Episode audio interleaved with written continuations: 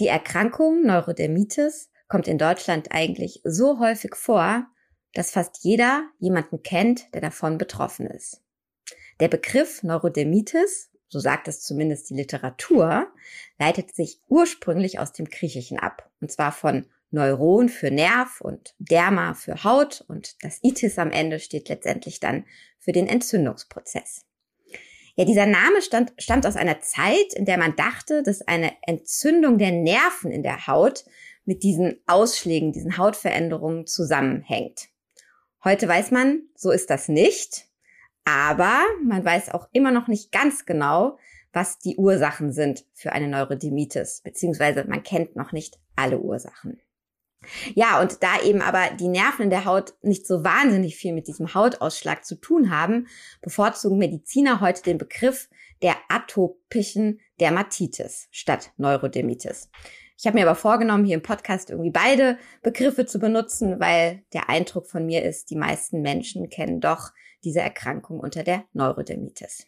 Genau, und über dieses Krankheitsbild will ich jetzt heute hier im Podcast sprechen. Eingeladen habe ich mir zu diesem Thema Frau Dr. Wiebke Sondermann. Sie ist Oberärztin an der Klinik und Poliklinik für Dermatologie, Venerologie und Allergologie am Universitätsklinikum in Essen. Mit ihr will ich darüber sprechen, was man denn jetzt tatsächlich über die Ursachen von Neurodermitis weiß, ähm, ob es diese Neurodermitis-Persönlichkeit gibt, von der man immer wieder lesen kann. Ja, und ganz entscheidend, welche neuen Therapieeinsätze es gibt, mit denen Patienten geholfen werden kann. Vielleicht auch ganz speziell Kindern. Mein Name ist Lucia Schmidt. Ich freue mich, dass Sie uns heute zuhören und begrüße jetzt ganz, ganz herzlich Frau Sondermann. Hallo. Ja, hallo Frau Schmidt. Ja, wenn man, ich habe es eigentlich eben schon gesagt, wenn man das äh, Krankheitsbild Neurodermitis hört oder darüber spricht, dann kommen einem eigentlich sofort die Bilder von diesen Ausschlägen äh, in den Kopf, ähm, wo dann Menschen, die betroffen sind, irgendwie dran kratzen müssen. Ist das wirklich das Hauptsymptom oder was äh, zeigt noch, dass man an einer Neurodermitis leidet? Ja, also Patienten, die unter Neurodermitis leiden, haben im Allgemeinen eine sehr trockene Haut und schubweise kommt es dann eben zu dieser Ausbildung von den Ekzemen. Das heißt, die Haut ist so richtig entzündet und gerötet. Manchmal nässt die Haut auch, kann auch so richtig aufreißen und schuppen. Und die Neurodermitis, wie Sie schon gesagt haben, geht eben wirklich häufig mit einem quälenden Juckreiz einher, teilweise auch mit Schmerzen an der Haut. Und durch dieses ständige Kratzen und Scheuern vergröbert sich bei den Patienten teilweise dann auch so richtig das Hautrelief. Und was eben auch ganz typisch ist für die Neurodermitis, ist, dass die Erkrankung häufig auch mit anderen Erkrankungen aus dem allergologischen Bereich vergesellschaftet ist. Also zum Beispiel äh, mit dem Heuschnupfen und auch das Asthma bronchiale ist bei Patienten mit Neurodermitis deutlich häufiger anzutreffen als in der Allgemeinbevölkerung. Und jetzt zieht sich Neurodermitis, so habe ich es zumindest gelesen, durch alle Altersstufen. Und ganz oft ist es aber gerade bei kleinen Kindern so, wenn die dann trockene Haut haben oder einen Ausschlag zeigen, dass sofort sozusagen die Alarmglocken bei den Eltern und auch manchen Kinderärzten losgehen. Vielleicht können Sie noch mal erzählen, wie zeigt sich so eine Neurodermitis als erstes? Zeigt sie sich immer schon im Kindesalter oder kann sie auch viel, viel später entstehen? Also es ist schon so, dass sich die ähm, Neurodermitis schon bei den allermeisten Patienten wirklich sehr früh im Leben manifestiert. Man geht so davon aus, dass ungefähr bei der Hälfte der Patienten die Neurodermitis in den ersten sechs Lebensmonaten ausbricht, ungefähr in 60 Prozent der Fälle dann so im ersten Lebensjahr und in 70 bis 85 Prozent der Fälle vor dem vierten Lebensjahr. Das heißt natürlich im Umkehrschluss, dass nur 15 bis 30 Prozent aller Neurodermitis-Fälle dann erst später im Leben auftreten. Aber es gibt eben durchaus auch Fälle, ähm, wo sich dann die Neurodermitis erst auch im höheren äh, Lebensalter dann erstmalig manifestiert und die Erscheinungsform ist eben auch gerade bei den Säuglingen und dann bei den ähm, etwas älteren Kindern und bei den Erwachsenen auch teilweise sehr unterschiedlich. Bei den Säuglingen sieht man oft so diese nässenden Ekzeme so im Gesichtsbereich und viele kennen vielleicht auch diese schuppigen Auflagerungen auf der Kopfhaut ähm, bei kleinen Babys. Das bezeichnet man als Milchschorfen. Das ist auch schon ein ganz frühes Zeichen von einer Neurodermitis. Und ungefähr so ab dem Schulalter haben die Kinder dann häufig diese ganz typischen so Ekzemherde in den großen Körperbeugen, also so Ellenbeugen, Kniekehlen. Das sind so ganz typische Stellen. Heißt das, ist das ein Hinweis darauf, dass eben die Neurodermitis äh, was Genetisches hat, was Angeborenes ist, wenn es so oft früh auftritt oder hat das gar keinen Zusammenhang? Mm, also es ist auf jeden Fall so, dass die Neurodermitis eine starke genetische Prädisposition, also eine gewisse ähm, Veranlagung ähm, hat. Und die ist auch erblich. Also man weiß da schon, dass einfach, wenn ein Elternteil betroffen ist, es da schon einfach auch ein gewisses Risiko gibt, dann für die Kinder auch betroffen zu sein. Und wenn beide Elternteile ähm, betroffen sind oder vielleicht auch der eine Elternteil Asthma hat oder Heuschnupfen, dass dann einfach auch das Risiko für die Kinder dann entsprechend ähm, erhöht ist, auch unter solchen Erkrankungen dann ähm, zu leiden. Ähm, warum jetzt vor allen Dingen Kinder häufiger so früh betroffen sind, das ist ehrlich gesagt gar nicht so ganz klar. Also man geht halt davon aus, dass ungefähr 10 bis 20 Prozent aller Kinder und Jugendlichen in Deutschland unter Neurodermitis leiden und bei den Erwachsenen sind es so ungefähr zwei bis drei Prozent. Woran das jetzt genau liegt, dass, dass sich die Erkrankung quasi auszuwachsen scheint bei äh, vielen Patienten, das ist gar nicht so genau bekannt. Man geht so ein bisschen davon aus, dass eben die Hautbarriere im Kindesalter eben noch schwächer ist quasi als dann im Erwachsenenalter, sodass es eben im Kindesalter dann auch noch zu einem verstärkteren Wasserverlust über die Haut kommt und eben auch Umweltfaktoren und auch Allergene dann bei ähm, der Kinderhaut dann noch leichter einwirken können. Und was auch ganz interessant ist, ist, dass es halt auch Daten aus den USA gibt, die nahelegen, dass es vielleicht im Erwachsenenalter auch eine gewisse Untererfassung der Neurodermitis-Häufigkeit gibt, dass die Häufigkeit mit zunehmendem Alter vielleicht gar nicht so stark abnimmt, äh, wie man das aktuell annimmt. Und dass die Leute das dann aber einfach nicht mehr merken oder nicht mehr so stark haben oder nicht mehr melden. Also genau, und das ist genau, dass sie es dann nicht mehr ähm, so in der typischen Form merken und dass einfach auch die, die Manifestationsart ähm, auch anders ist und nicht mehr so klassisch ist. Manche Patienten haben dann auch eher sogenannte numuläre Ekzeme, also das heißt eher so runde, juckende Plaques so verteilt am Körper. Also das kann dann wirklich auch einfach sehr, sehr unterschiedlich aussehen und ist dann häufig einfach nicht mehr so ganz so vergleichbar mit dem, was dann typischerweise die kleinen Kinder dann eben als Neurodermitis haben. Jetzt haben wir schon gesagt, ja, es ist vermutlich oder kann vermutlich genetisch äh, ja ein Auslöser in der Genetik liegen. Sie haben auch schon gesagt, ähm, andere Allergien können es sein, Umwelteinflüsse. Vielleicht können wir mal zusammenfassen, weil das ja dann immer die große Frage ist, warum habe ich das jetzt? Wieso hat das mein Kind bekommen?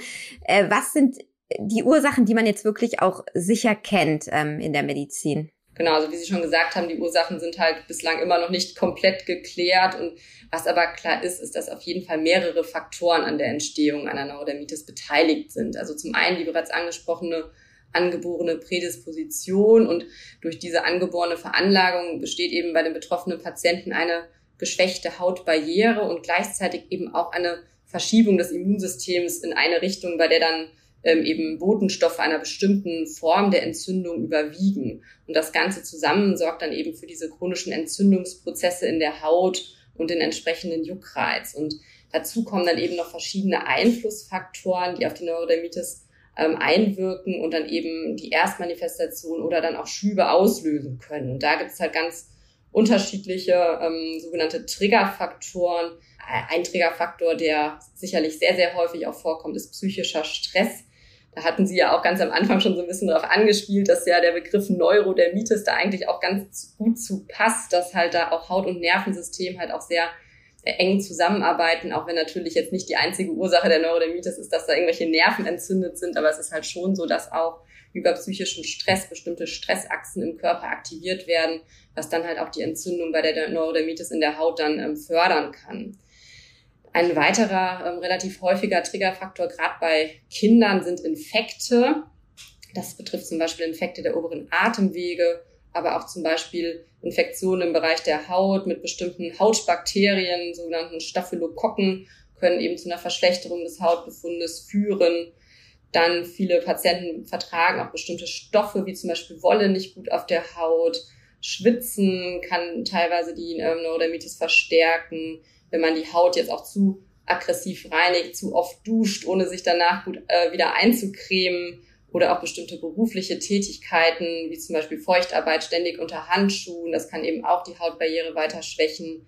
Rauchen ist auch schlecht und bestimmte hormonelle Faktoren können eben auch eine Rolle spielen. Das ähm, sehen wir häufig auch bei Patientinnen dann in der Schwangerschaft, die dann aufgrund der Verschiebung des Immunsystems eben besonders ähm, stark dann auch unter der Neurodermitis äh, leiden Und wir hatten schon gesagt, die Patienten mit Neurodermitis leiden eben auch häufig unter Allergien. Und wenn dann halt auch ein Kontakt zu Allergenen stattgefunden hat, seien das Tierhaare, irgendwelche Pollen ähm, oder Nahrungsmittel, dann kann das eben auch teilweise Schübe auslösen oder insgesamt eben auch den ähm, Hautbefund verschlechtern. Und das ist eben von Patient zu Patient sehr individuell. Und ich empfehle den Patienten dann auch mal, wenn das jetzt nicht so ganz klar ist, dass man da ruhig auch mal ein Symptomtagebuch führt und guckt, was, was ging da vielleicht voraus, was sind so die Faktoren, die bei einem selber wirklich dann auch den Hautbefund schlechter machen, damit man einfach auch so ein bisschen gucken kann, wie man ähm, diese Triggerfaktoren möglichst gut meiden kann.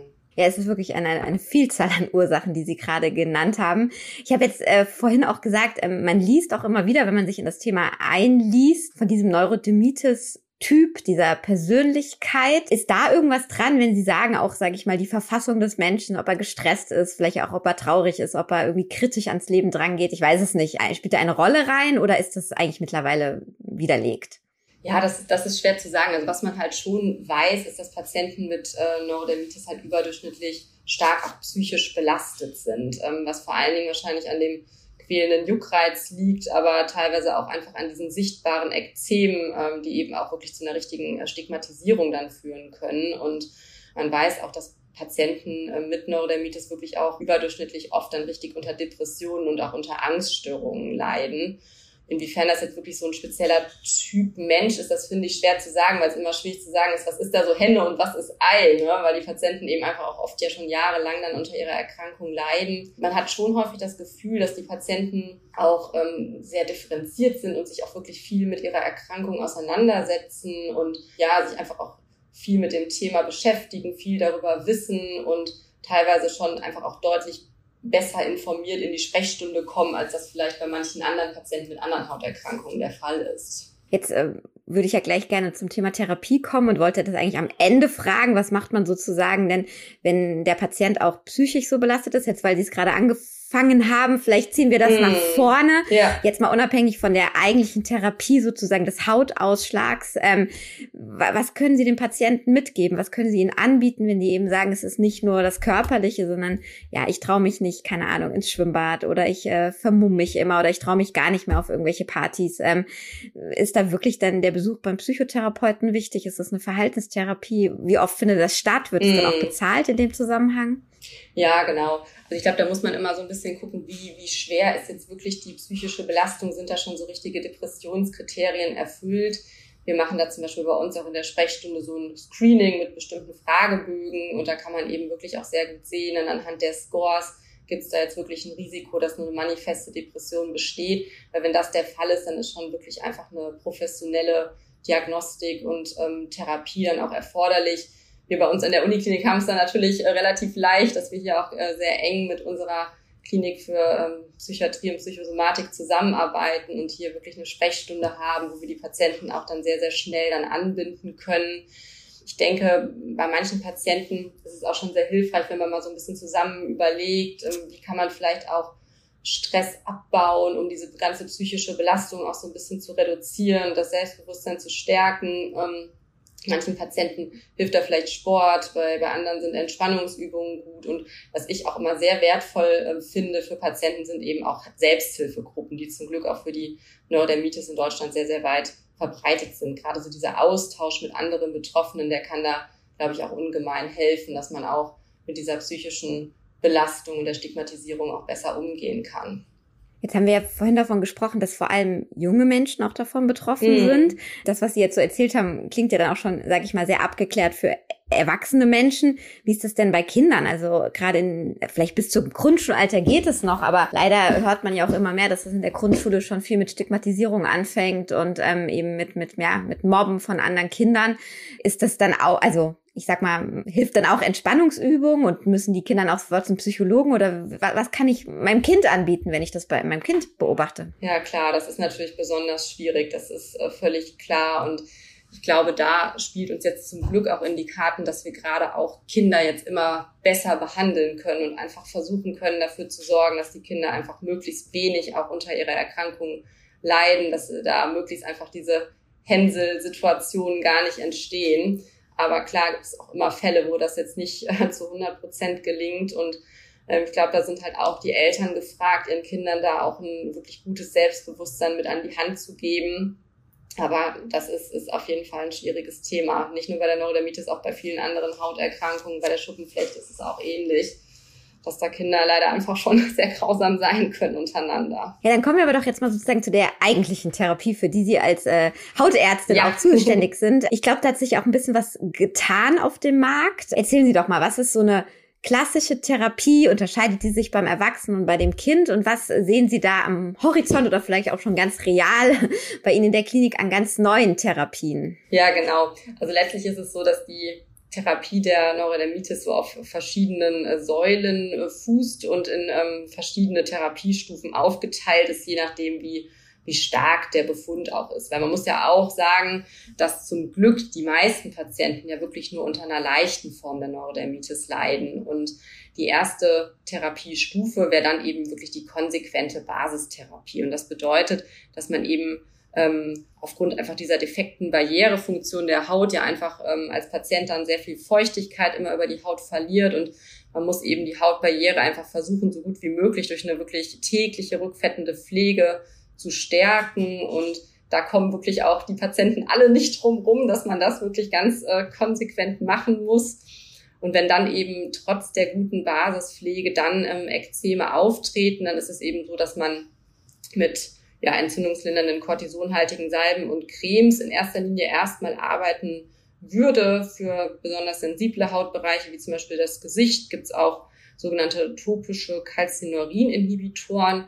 Und hier hat man eben bestimmte Substanzen in Salben beziehungsweise Cremeform gebracht, die ähm, zum Beispiel auch bei Organtransplantationspatienten angewendet werden. Und die Präparate haben eben den Vorteil, dass sie diese Cortison-Nebenwirkungen nicht mit sich bringen und trotzdem gut antientzündlich wirken und man sie deswegen eben auch längerfristig anwenden kann. Das ist für viele Patienten, die nicht schwer betroffen sind, schon mal eine sehr, sehr gute Maßnahme, wo man viele Patienten auch gut mit einstellen kann. Wenn das nicht reicht, dann wäre so die nächste Säule dann ähm, eine Lichttherapie. Da werden so bestimmte ähm, UV-Strahlen eingesetzt, die ja so speziell selektiert sind, dass sie eben auch möglichst wenig Hautkrebspotenzial ähm, haben. Und wenn das eben alles nicht ausreicht, dann ähm, wird die Neurodermitis eben systemisch behandelt, also das heißt mit Medikamenten von innen. Und bis vor wenigen Jahren standen eben für diese systemische Therapie eigentlich nur Cortison-Tabletten äh, oder Infusionen und halt so richtige Immunsuppressiva wie Cyclosporin A zur Verfügung. Und mittlerweile gibt es da zum Glück eben wirklich verschiedene neue Therapieoptionen. Und da freuen wir uns wirklich sehr, dass wir da eigentlich jetzt so seit Dezember 2017 den Patienten ja eine ähm, deutlich bessere Bandbreite an Therapieoptionen ähm, anbieten können. Und was da eben im Dezember 2017 als erstes auf den Markt kam, das ist ein sogenanntes Biologikum, das heißt Dupilumab. Und das ist ein sogenannter monoklonaler Antikörper. Und der ähm, blockiert eben den ähm, Rezeptor für Interleukin 4 und 13. Das sind so bestimmte ähm, Entzündungsbotenstoffe, die eben bei der Neurodermitis eine ganz zentrale Rolle bei der Entzündung spielen. wenn man die blockiert, dann ähm, wird eben der Hautbefund deutlich besser und auch der Juckreiz verringert sich. Und was eben bei diesem Dupilumab auch ähm, sehr praktisch ist, ist es, dass es auch halt für Asthma bronchiale zugelassen ist, was ja eben auch bei vielen Patienten mit Neurodermitis gleichzeitig besteht. Und jetzt im Juni letztes Jahr ähm, wurde auch zusätzlich noch das Tralokinumab zugelassen. Das ist auch ein weiteres Biologikum, was in Spritzenform gegeben wird. Und das richtet sich ganz gezielt gegen eben dieses Interleukin 13. Und da ist ganz praktisch, dass die Patienten dann ähm, ab einem bestimmten Punkt, wenn die Haut schon sehr gut geworden ist, dann auch nur alle vier Wochen spritzen müssen. Bei dem Dupilumab ähm, spritzen die Patienten weiterhin alle zwei Wochen. Ja, und dann ähm, die nächste Gruppe, die jetzt wirklich ganz heiß diskutiert wird, das sind die sogenannten Januskinase-Inhibitoren. Das sind Tabletten und die kommen aus der Gruppe der sogenannten Small Molecules. Also das sind kleine Moleküle im Gegensatz zu diesen Biologika, die halt wirklich eher größere Moleküle sind und die, ähm, diese Januskinase-Inhibitoren, die beeinflussen bestimmte Signalwege in den Zellen. Und ähm, darüber wirken sie antientzündlich. Und da haben wir im Jahr 2020 mit Baricitinib das erste Präparat in Deutschland auf den Markt bekommen. Und jetzt im Sommer des letzten Jahres wurde noch das sogenannte Upadacitinib äh, zugelassen und jetzt im äh, Dezember noch das Abrozitinib. Äh, ganz schön komplizierte Namen. Aber diese ähm, Januskinase-Inhibitoren haben eben den Vorteil, dass sie halt noch schneller die Hautentzündung lindern und vor allen Dingen eben auch den Juckreiz reduzieren. Ähm, und ein Nachteil ist da halt so ein bisschen, dass diese Tabletten halt schon etwas mehr ins Immunsystem eingreifen, sodass die Patienten etwas anfälliger äh, sein können für Infektionen, wie zum Beispiel Herpesinfektionen. Das jetzt haben Sie, also Sie haben ja erst so begeistert geredet, das verstehe ich. Jetzt haben Sie zumindest schon mal eine Nebenwirkung genannt. Das wäre jetzt noch mal eine Frage gewesen. Also äh, wirken die nur positiv oder müssen ähm, Patienten da auch mit äh, gewissen Nebenwirkungen rechnen? Also bei diesen ähm, Biologika, also bei dem äh, Dupilumab und bei dem Tralokinumab, da ist es tatsächlich so, dass äh, die Therapien extrem gut vertragen werden, da eben auch wirklich ganz gezielt diese einzelnen Entzündungsbotenstoffe da angegriffen werden.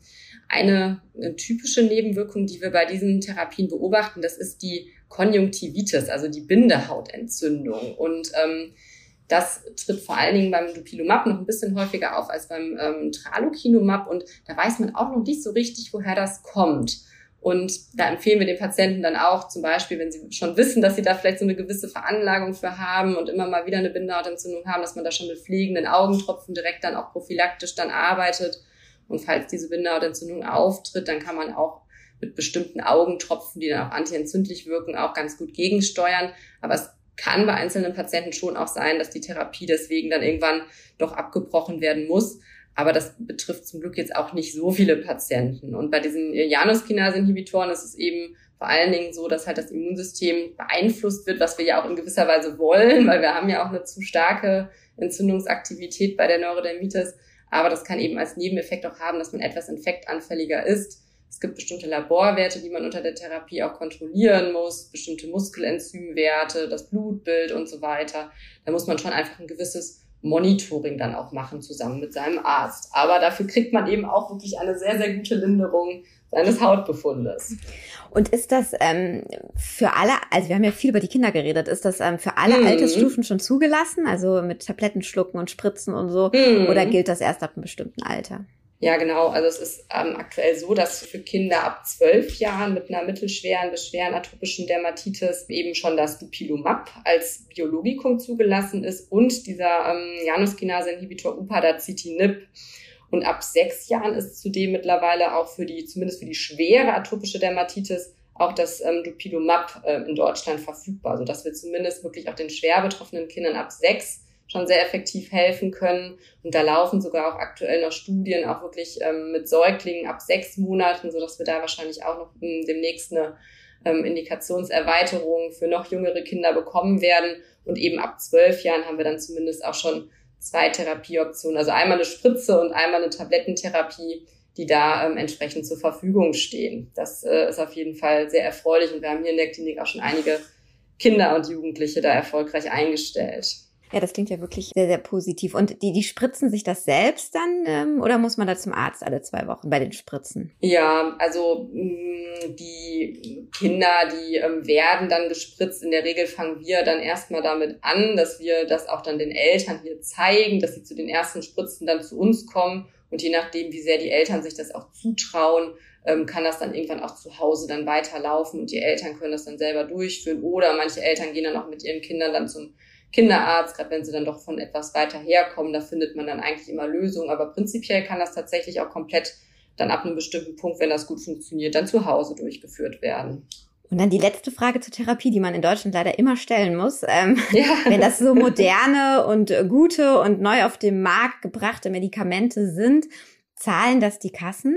Ja, also man muss eben schon bestimmte, äh, ich sag mal, Kriterien dann auch erfüllen. Es ist jetzt nicht für, für jeden Patienten jetzt so gedacht, der vielleicht jetzt ähm, juckende Ekzeme in den Ellenbeugen hat, sondern da muss man eben schon eine sogenannte mittelschwere bis schwere Neurodermitis haben und da gibt es eben verschiedene Scores, ähm, mit deren Hilfe wir dann als Ärzte auch den Schweregrad der Neurodermitis bestimmen können. Da gibt es eben so bestimmte objektive Scores, wie so diesen Eczema Area and Severity Index, den sogenannten EASY. Es gibt auch bestimmte andere Scores, ähm, wo eben auch dann noch die subjektiven Symptome des ähm, Patienten auch mit hineinspielen, weil die sind eben auch ganz, ganz wichtig. Es wird auch immer abgefragt, wie schlimm ist jetzt wirklich der Juckreiz, wie stark ist die Einschränkung der Lebensqualität. Da gibt es eben auch bestimmte Fragebögen für und man muss eben auch nachweisen können, dass eben auch anderweitige konventionelle Therapien nicht ausreichend gewirkt haben, wie zum Beispiel auch stark wirksame äußerliche Therapien oder zum Beispiel auch eine Lichttherapie. Wenn man das eben auch dann ähm, gut dokumentiert als Arzt, dass die Kriterien da erfüllt sind,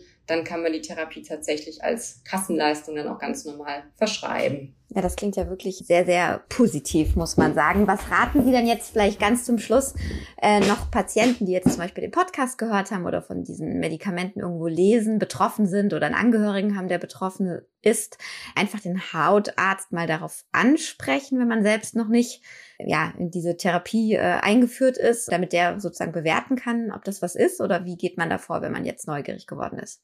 Ja, also ich denke, das ist ein guter Ansatz, dass man wirklich mal einmal mit seinem Hautarzt darüber spricht. Die meisten Patienten, die ja auch schon langjährig unter Neurodermitis leiden, haben da ja auch wirklich einen festen Hautarzt, mit dem sie da einfach mal drüber sprechen können. Ich denke jetzt gerade mit diesen ganz neuen Medikamenten, mit diesen Januskinase-Inhibitoren, dass das vielleicht noch nicht alle Kollegen in der Niederlassung jetzt so flächendeckend verschreiben, ähm, weil sie da vielleicht auch so ein bisschen jetzt erstmal abwarten, wie auch so die ähm, ja, ähm, Erfahrungen sind jetzt auch die, aus den größeren Behandlungszentren. Und das wäre dann noch so mein zweiter Tipp, wenn man da vielleicht jetzt bei seinem niedergelassenen Hautarzt vielleicht jetzt noch nicht so ganz ähm, äh, auf offene Türen äh, stößt, dass man sich da vielleicht wirklich auch mal an ein größeres Zentrum wendet, wo man dann eben wirklich auch nochmal in eine Spezialsprechstunde gehen kann und sich da mal einmal ausführlich beraten lassen kann, weil das ist eben auch ganz, ganz wichtig dann äh, im gemeinsamen Gespräch zwischen Arzt und Patient, dass man eben auch guckt, welche Therapie ist denn jetzt die bestgeeignete, weil da muss man eben schon auch immer so ein bisschen gucken. Nicht jeder Patient eignet sich für jede Therapie, gerade mit diesen Januskinase-Inhibitoren. Da muss man eben auch ähm, schauen, was gibt es halt schon für bestimmte Vorerkrankungen, was werden vielleicht noch für andere Medikamente eingenommen. Und das ist eben auch ein ganz individueller Entscheidungsprozess, den man dann treffen muss. Und aber da würde ich die Patienten auf jeden Fall ermutigen. Es gibt da auf jeden Fall neue Therapiemöglichkeiten und man kann hier wirklich sehr, sehr viel heutzutage erreichen. Ja, liebe Frau Dr. Sondermann, herzlichen Dank für das interessante Gespräch und die Einblicke in all diese doch dann vielleicht für viele neuen äh, Therapieoptionen. Ja, sehr gerne. Ich freue mich, dass Sie hier im Podcast waren. und äh, liebe Hörerinnen und Hörer, Ihnen danke für Ihr Interesse und für Ihr Zuhören. Ja, bleiben Sie alle gesund und ähm, ich freue mich, wenn Sie auch das nächste Mal wieder dabei sind.